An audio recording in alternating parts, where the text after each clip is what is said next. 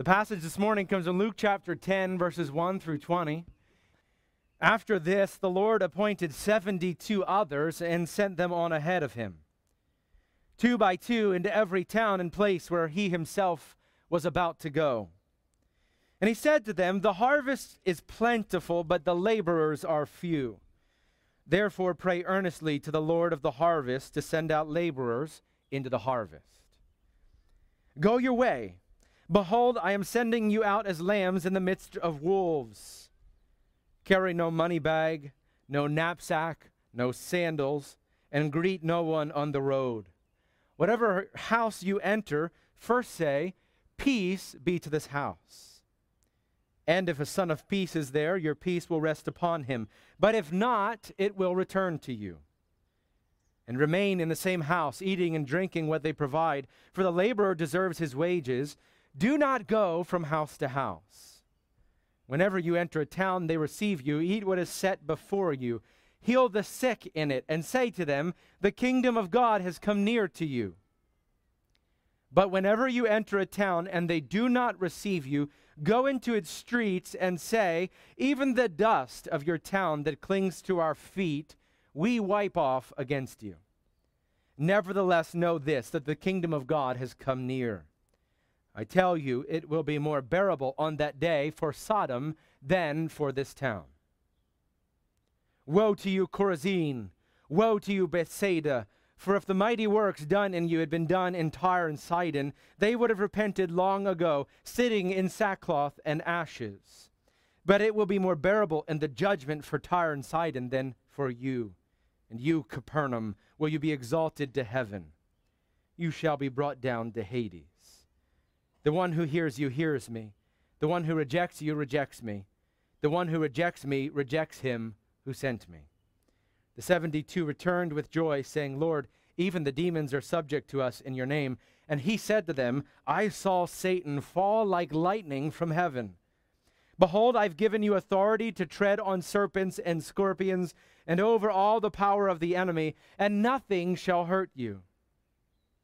Nevertheless, do not rejoice in this, that the spirits are subject to you, but rejoice that your names are written in heaven.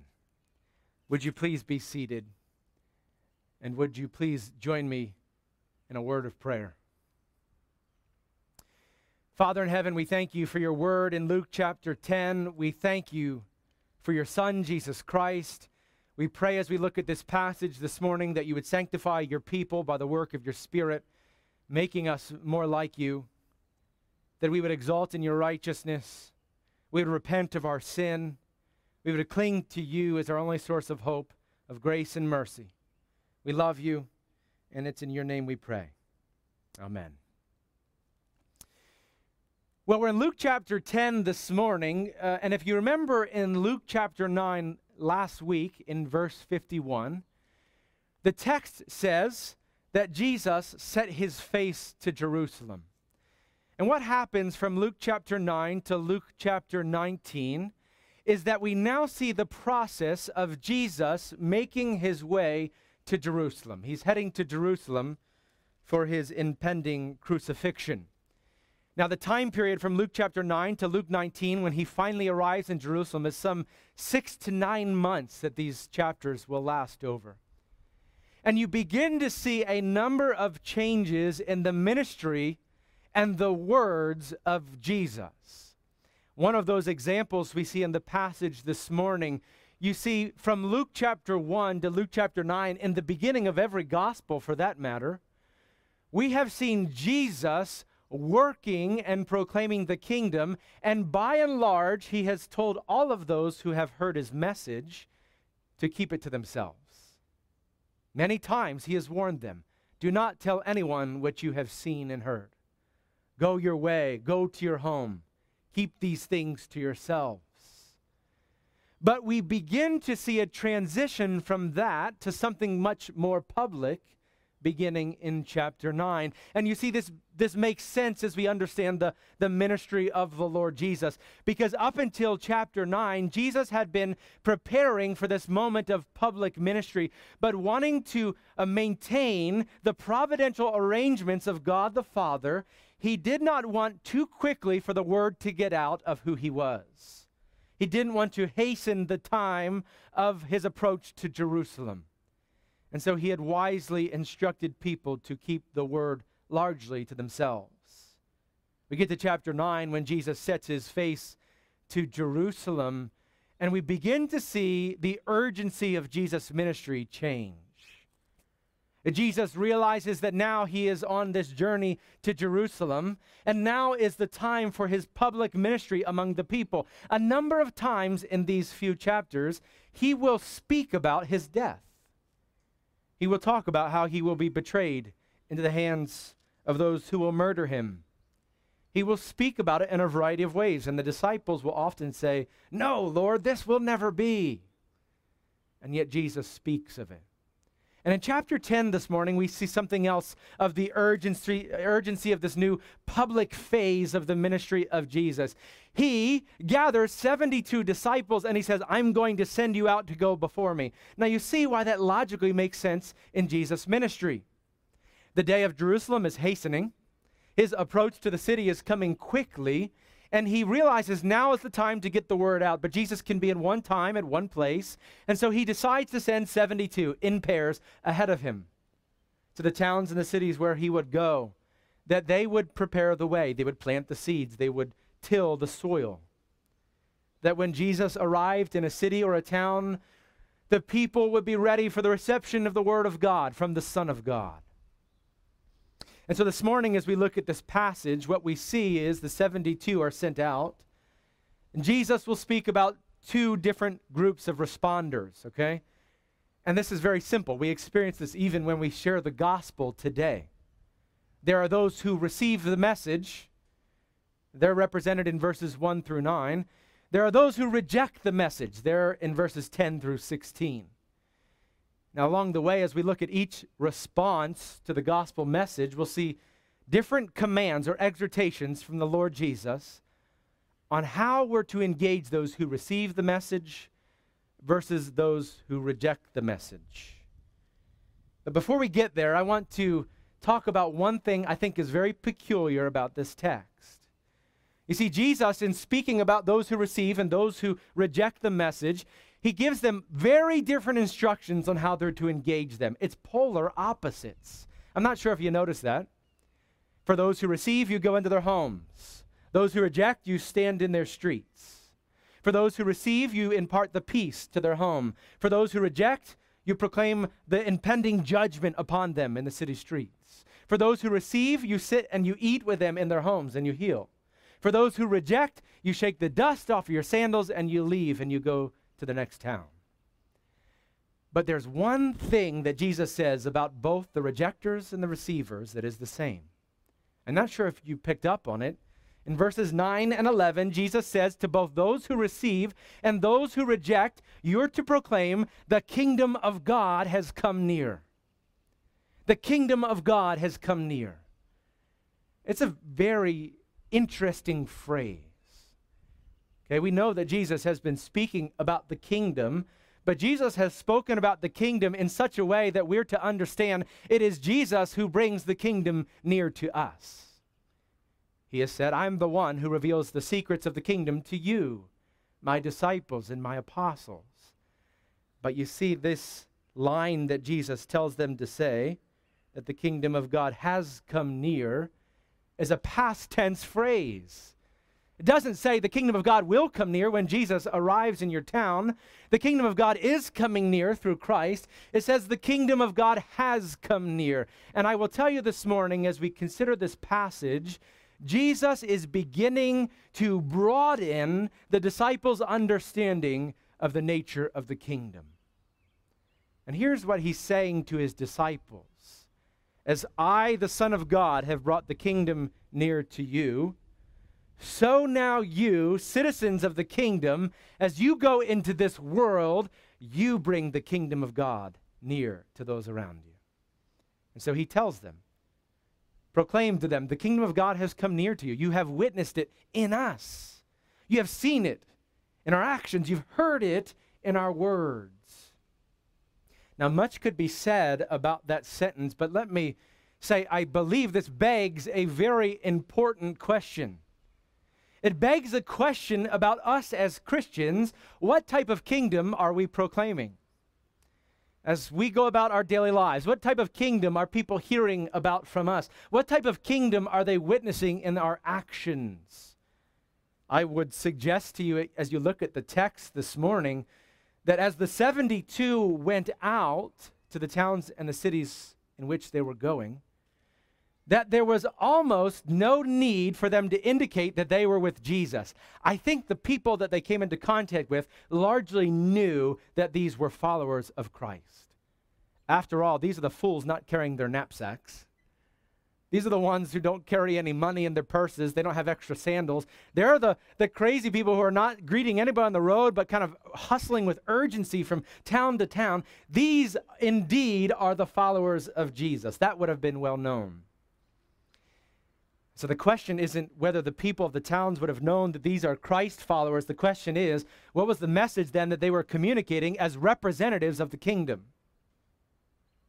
What were the people hearing in their words? What were they seeing in their actions? As I say to you, I think it's an important question for us to ask in both our worst moments and our best moments. What are those who are watching us, our children, our communities, our neighborhoods, our neighbors? Our coworkers, what are they learning about the kingdom of God? All of you proclaims a message. It's not whether you will proclaim a message, it's what message you will proclaim. So we must ask ourselves the question what kingdom are we sharing with those around us? Now, as we consider again this text, you, you see there are two groups of responders here. Let me talk, first of all, about those who receive. They begin in verse 3, really. As Jesus speaks about the harvest being plentiful, he says to his disciples, Go on your way. Behold, I'm sending you out as lambs in the midst of wolves. From the very outset, Jesus wants to let it be known what is the nature of your work in this world. And here's how he describes it You're a soft, squishy, edible animal. Okay? And I send you into the pen with the carnivores. That's the work that you've been entrusted with doing sheep among the wolves, okay? Make no mistake, the work of the Christian in this world, proclaiming the message of the gospel, declaring the kingdom in this world, is not a safe or comfortable work. Uh, we, we ought not make that mistake, okay? And Jesus says, carry no money bag, no knapsack, no sandals, greet no one on the road. Those are words that communicate both the urgency of the message and the provision of the Father. That is to say, the message is important, okay? Don't be distracted with the things of this world. Even the greeting part, most commentators say that the salutations of the day, they were long and they were arduous. And Jesus is saying, you don't got time for that. Don't stop on the road and have a meal with somebody and go through the greeting process and then the next day head to the town. All right, give them a, the, the good old, like, hey, good to see you, but I got to go. I've got urgent matters. This is the way sometimes I feel before a service, right? And uh, we've got good conversations going, but the music is playing and Jeremiah's about to stop, and I'm like, I got to get up front. And I want to say, you know, I would love to talk to you, but not now. Can't do it. There's an urgency, okay? Jesus communicates the urgency here and the provision of the Father. Don't take a knapsack, don't take a money bag. The Father will give you what you need when you need it. He says, Whatever house you enter, first say, Peace be to this house. And if a son of peace is there, your peace will rest upon him. If not, it will return to you. That's a kind of strange line. No matter how many commentators I read, I don't quite understand what it means to put your peace on the house. I do believe it's something like a benediction imparting uh, the, the peace of God to the household that you're coming into contact with. And if there's a son of peace there, that is, if there is a child of faith, if there's someone who comes in faith to the Lord Jesus Christ, according to the foreknowledge and providence of the Father, those who've been elected, if they are there and they respond to the gospel message, your peace will remain on them. But if not, your peace will return to you. And remain in the same house, eating and drinking what they provide for the laborer deserves his wages. Do not go from house to house. Again, and there's an urgency there. Find a house, find believers, minister there, and make that your anchor in that town. Whenever you enter a town and they receive you, eat what is set before you. Heal the sick in it, and say to them, The kingdom of God has come near to you. Even the eating, okay, when you go into the house, eat what they provide for you. Yeah, that sounds like a good hospitality line. But it also it goes towards the fact that the disciples were going into both Jew and Gentile areas. They were likely going to be sitting in homes with food that was less than kosher. I believe this is something of a foreshadow of what Christ begins to work in the book of Acts through the vision that Peter receives. He tells them when you go into the home, eat, eat what they provide for you. Eat the food that is given to you as part of the message of the kingdom. Okay? Now, all of this, the commands for the disciples who will go and preach the word and be received, there's a lot, a lot for us to learn from this passage. But let me say, the Gospels, the book of Acts, they are descriptive books. They're not prescriptive. So we don't read this and say, okay, everything the disciples do, we do. Right? We would get ourselves into a whole heap of trouble if we did that. When you go out into the world, don't bring your bag or your money or your sandals. Okay? Don't bring anything with you. And when you go there, impart the peace on the house. And if they reject you, shake your shoes off the dirt, okay? People are going to think you're crazy. You don't have to do all that. But there are principles that come out of this passage that go together with the exhortation from the epistles for the followers of Christ in proclaiming the kingdom of God to this world. Let me simplify it for you by asking you this question When is the last time that you had a meaningful conversation with somebody who is not a follower of Christ. Now think about it. When's the last time you ate in somebody's home, as is described in this passage, or you had, dare I say, someone eat in your home who is not a follower of Christ, not a Christian? When's the last time that you engaged them with the truths of the kingdom? You, you built a relationship with them. You showed them the, the, the beauty of the gospel message. I would challenge you to say, okay, let me think about the last month. How often in the last month have you engaged with those who need to hear the message of the gospel? I, I imagine in the town that we live in, in the communities that we're in, the circles that we live in, that this doesn't happen very often. We need to be challenged and stretched. Of course we do. If you, if you look at yourself and you say, you know what, last month I did it one time, try to do it two times next month. The nature of this work is uncomfortable. After all, we're sheep in the midst of wolves. Okay, that's the nature. Yet we're called to proclaim the kingdom uh, to a watching world. If we believe that the gospel truly is the only hope of salvation for all of humanity, then there ought to be an urgency for us as there was an urgency for the 72. Take a look at those who reject the message. Verse 10, it says, Whenever you enter a town and they do not receive you, go into its streets and say, Even the dust of your town that clings to our feet, we wipe off against you. Nevertheless, know this, that the kingdom of God has come near. I tell you, it will be more bearable on that day for Sodom than for that town. You see, there's this other group of people that Jesus will also describe. And he uses verses 13 through 16 to accentuate that message. He speaks about Chorazin and Bethsaida and how, how it would be unbearable for them, even more unbearable than the Gentile cities of Tyre and Sidon. And here he speaks about those who reject the gospel message. And as he's speaking about it, he tells them, Go into the public street and proclaim to them that if they do not receive the Lord Jesus Christ, that judgment awaits them. And he says, Wipe off your sandals before them. Now, let me tell you something. I, I think if, if we think about how this passage challenges us, if you were challenged by the question of how, how often do you engage non Christians in this world for the sake of the gospel, you'll likely be even more challenged by this exhortation here for those who reject Jesus. You see, because what Jesus speaks about here is offering to those who reject the gospel, offering to them an image of judgment that they will not easily forget. And, and we don't do that. It just isn't something that comes natural to us. You see, whether it's because we're people pleasers and we just don't want to offend, or we're afraid of the political correctness of making some uh, uh, uh, objective statement about eternity, we don't do this. Often, if we work up the guts to share the gospel and someone rejects that message, we say, okay, did my best, but I want to keep this friendship. So let me not push it.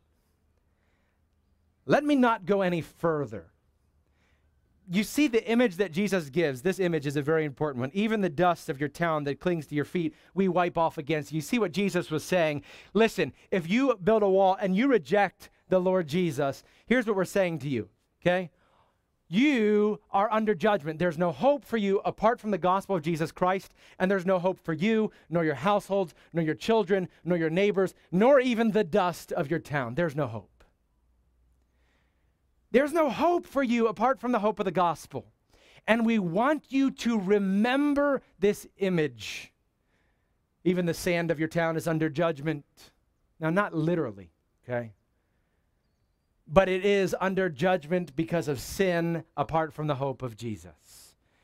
And here's how the image works much like a sacrament.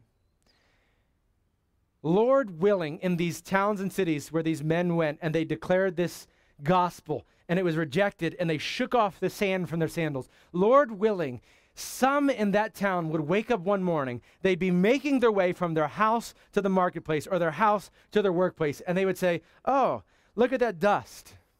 The dust I just kicked up and it got all over my feet. That reminds me of something. What did that guy say about dust? Oh, yeah, that's right. Judgment. I wonder what he was talking about. Okay? Or they're slipping on their sandals for the morning and they say, What did that, those two guys that came, what did they say about their sandals and the dust? Wasn't it something about good news of the kingdom? See, they provide these lasting images that would be used by the Spirit of God. Maybe not now, maybe not tomorrow, maybe not five months from now, but one day would be used by the Spirit of God to declare the truth of judgment and the hope of the gospel to these people. And the question I want to ask you is as you face the walls or the barriers of those who reject Christ Jesus, what lasting images, pictures, or words are you offering them? This needs to be done in love, right? We've seen it done poorly without love. Okay, it needs to be done in love. It needs to be done with compassion, with delicacy, with intentionality. But as you engage the world and you come into contact with those who say, No, I want nothing to do with Jesus, I completely reject, I'm done, I don't want to hear about it. What picture have you left them with? What pictures do you leave them with by which the Spirit of God may work in their hearts one day, reminding them of the message of judgment and the eternal hope, or at least in this world, the everlasting hope of the gospel? Now, you could do this any way you want. Let me tell you, there's biblical ways. You could use passages. You could use imagery like Jesus uses here. You could do this any way you want. But think about the images that you leave people with when you when you depart from them and they have yet to receive the kingdom of God. Okay? And I think again, we fail to do this for a variety of reasons. It's it's a lot easier not to do this. But there are there are many places and situations when we have to do more of this. Okay, I, I know many of you have apostate family members, maybe children, maybe grandchildren, maybe brothers or sisters, right? And you're wanting to protect that relationship, but because you care so deeply for them, you ought to be concerned with providing them pictures of judgment and of eternal hope. Of, of, judgment and eternal hope. As I said earlier, if we believe the gospel, this must be true of us. If we truly believe that apart from the Lord Jesus Christ and salvation in Him, all of those who do not profess faith are facing an eternal condemnation, an eternal separation from God, where they will experience judgment for eternity. Then how can we not offer them some image of hope and of judgment? How can we not let that be kind of the last word, the lasting image, the warning of judgment and the promise of the gospel. So we ought to be exhorted to do that as we engage the world around us. Finally, this is the last thing. It's the last point. It's very quick and clear. I love the ending of this passage, okay? You're reading, and as you get to verse 17, it's as if we've kind of fast forwarded. Now, Luke is notorious for this, Luke and John in their Gospels, notorious for kind of hopping around to different time periods, okay? We don't get the chronological events perfectly in Luke. We get a little bit, and then he continues down one train of thought before he comes back to another. And here, the 72, they return. And I don't know whether it's been a few weeks. I imagine that it's probably at least longer than a month, but I don't know for sure. The 72, they returned to Jesus, and look at what they say. It says, The 72 returned with joy, saying, Lord, even the demons are subject to us in your name. And you get the idea that they came back to Jesus and they were like, Jesus, you would not believe what happened. We're preaching and people receiving the message and we're casting out demons and they're, they're being cast out and we're healing and people are being healed. It was amazing. And Jesus was probably like, Yeah, I know. That's what I empowered you to go do. I, I, that's what I told you to do when I sent you out. Okay, but listen to how Jesus describes their work. He, he says this He says, I saw Satan fall like lightning from heaven. Behold, I've given you authority to tread on serpents and scorpions and over all the power of the enemy. Nothing shall hurt you. What a beautiful image, okay? This is a colloquial phrase. I saw Satan falling like lightning from heaven. It's a colloquial phrase of the day that meant falling suddenly, okay? Coming crashing down like lightning. You could say that Jesus' words to his disciples were something like, Listen, I'm so glad this is how it went. I planned it like this. And just so you know, as you went out proclaiming the kingdom, I saw the kingdom of Satan come crashing down. I saw it beginning to cave. I saw the cracks in the foundation, and I saw Satan falling like lightning. Isn't that amazing? I, when I read that, I thought, man, this is really exciting. And I don't know if it's just my competitive nature but I love the idea of proclaiming the kingdom of God and seeing the kingdom of Satan come crumbling down. The picture of seeing him fall like lightning. That makes me excited. But as Jesus ends this passage, he directs the attention of the disciples to a place maybe we least expected. He says there in verse 20, as they're rejoicing over everything they've just done and witnessed, he says, Nevertheless, do not rejoice in this, that the spirits are subject to you, but rejoice that your names are written in heaven. And isn't that amazing? What a wonderful reminder for those who are in Christ Jesus.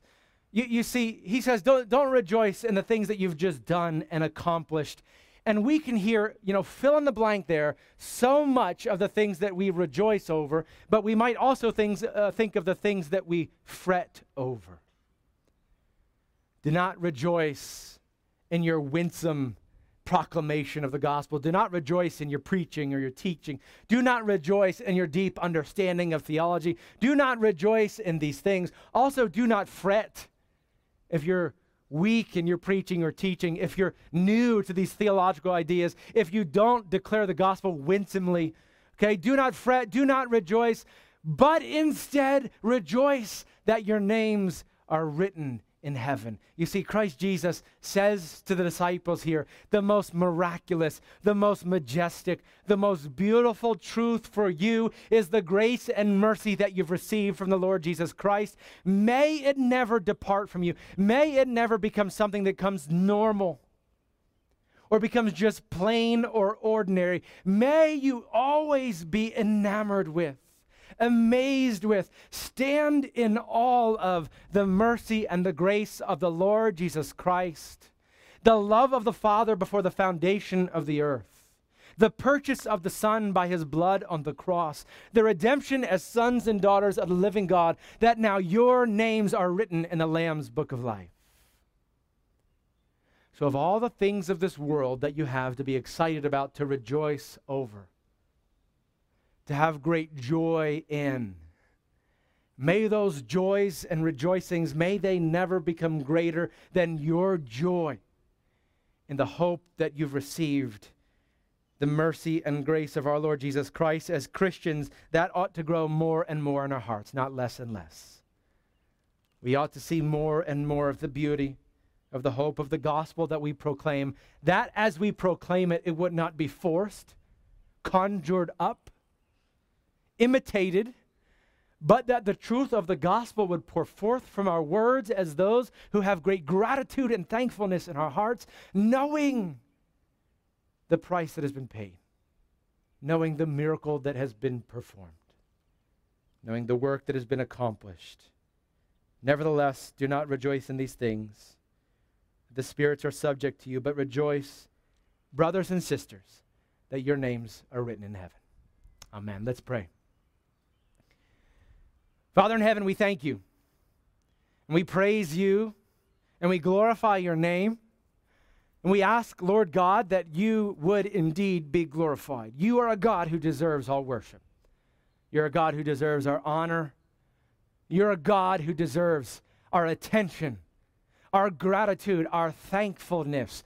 May we speak and act as a people who know the great value of our salvation, the great love of the Father, the work of the Son, the price that He paid all that has been accomplished through the cross of Christ. May we never lose sight of that. May it never become normal or plain to us. May it always be miraculous. May it always be majestic and beautiful. We love you. We thank you. We ask that you would make us willing and able to go as sheep into, the, into a world that has wolves among it that we would proclaim the kingdom of God wherever we are, wherever you have placed us. That many would hear the good news, that they would receive in faith, or that they would be left with images of judgment and the eternal hope of the Father. That the Spirit of God would work in your timing, O Lord God. We love you, we thank you, and it's in your name we ask all of this. Amen.